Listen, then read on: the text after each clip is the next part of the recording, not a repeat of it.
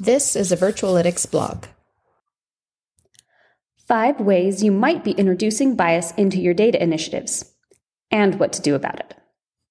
Much of the conversation around bias in AI has been on the bias that originates in the data and is then perpetuated by AI algorithms. For example, think of Amazon's failed hiring algorithm that couldn't overcome historic patterns of sexist hiring and found new ways to find and exclude women even when gender and names were omitted. But radicalized or gendered data aren't the only source of bias. Whether your goal is to create business critical AI models or leverage your data to provide better analytics to help shape business strategy, bias is something you need to guard against proactively. AI can actually be a tool in your arsenal to avoid bias if you use it from the start. Five common sources of bias in data analytics. We spent some time talking with data scientist and author Tobias Zwingmann about bias in analytics, and he highlighted five common sources of bias. 1. Confirmation bias. Confirmation bias is probably the most common source of bias and the easiest one to introduce. Most data projects kick off with data exploration based on a hypothesis. At best, the hypothesis based exploration biases the exploration by limiting the scope of exploration and the data that is explored. For example, if you're exploring the impact of work at home policies on employee productivity, your exploration is going to focus just on data about employee work location, office schedule, and productivity metrics, neglecting other data sources that could impact results. You'll paint a picture, albeit a very narrow one. But there's also a risk that, in the absence of additional data, you'll spot a correlation and draw the conclusion that supports your hypothesis at the expense of what's really at play.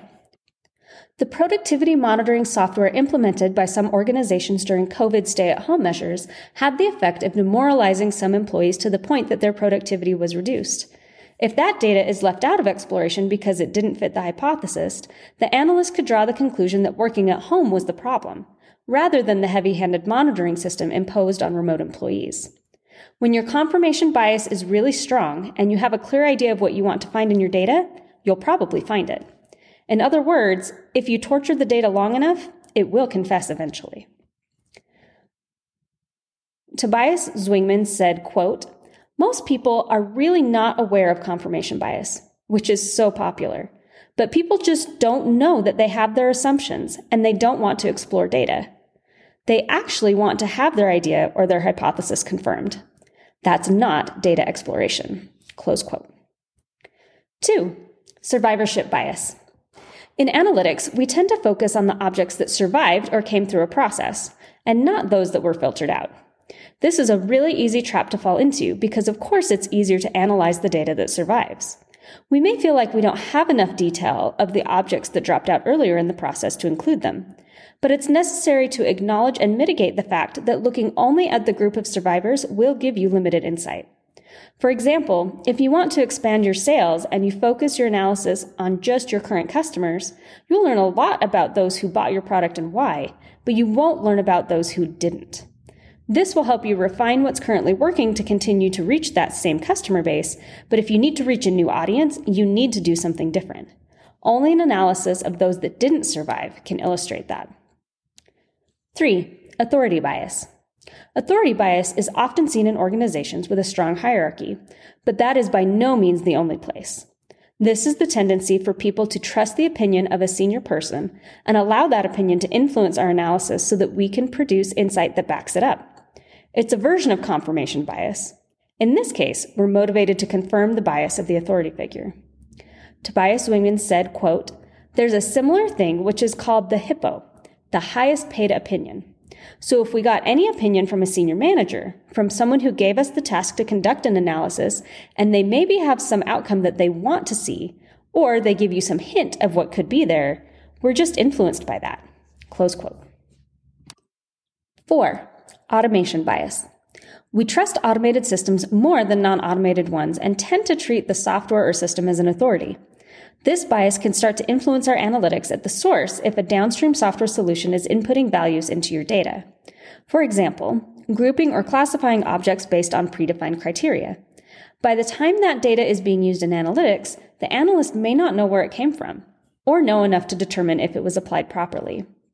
Tobias Zwingmann said, quote, if we use all the suggestion tools on our mobile phones to fix grammar mistakes and stuff like that, we just tend to accept it, right?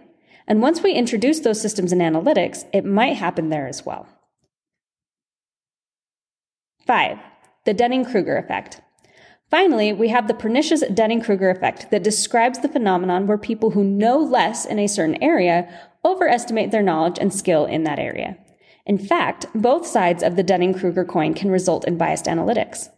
On the one hand, a less experienced analyst who overestimates their abilities may look at a dataset and see signals everywhere and dismiss more likely explanations.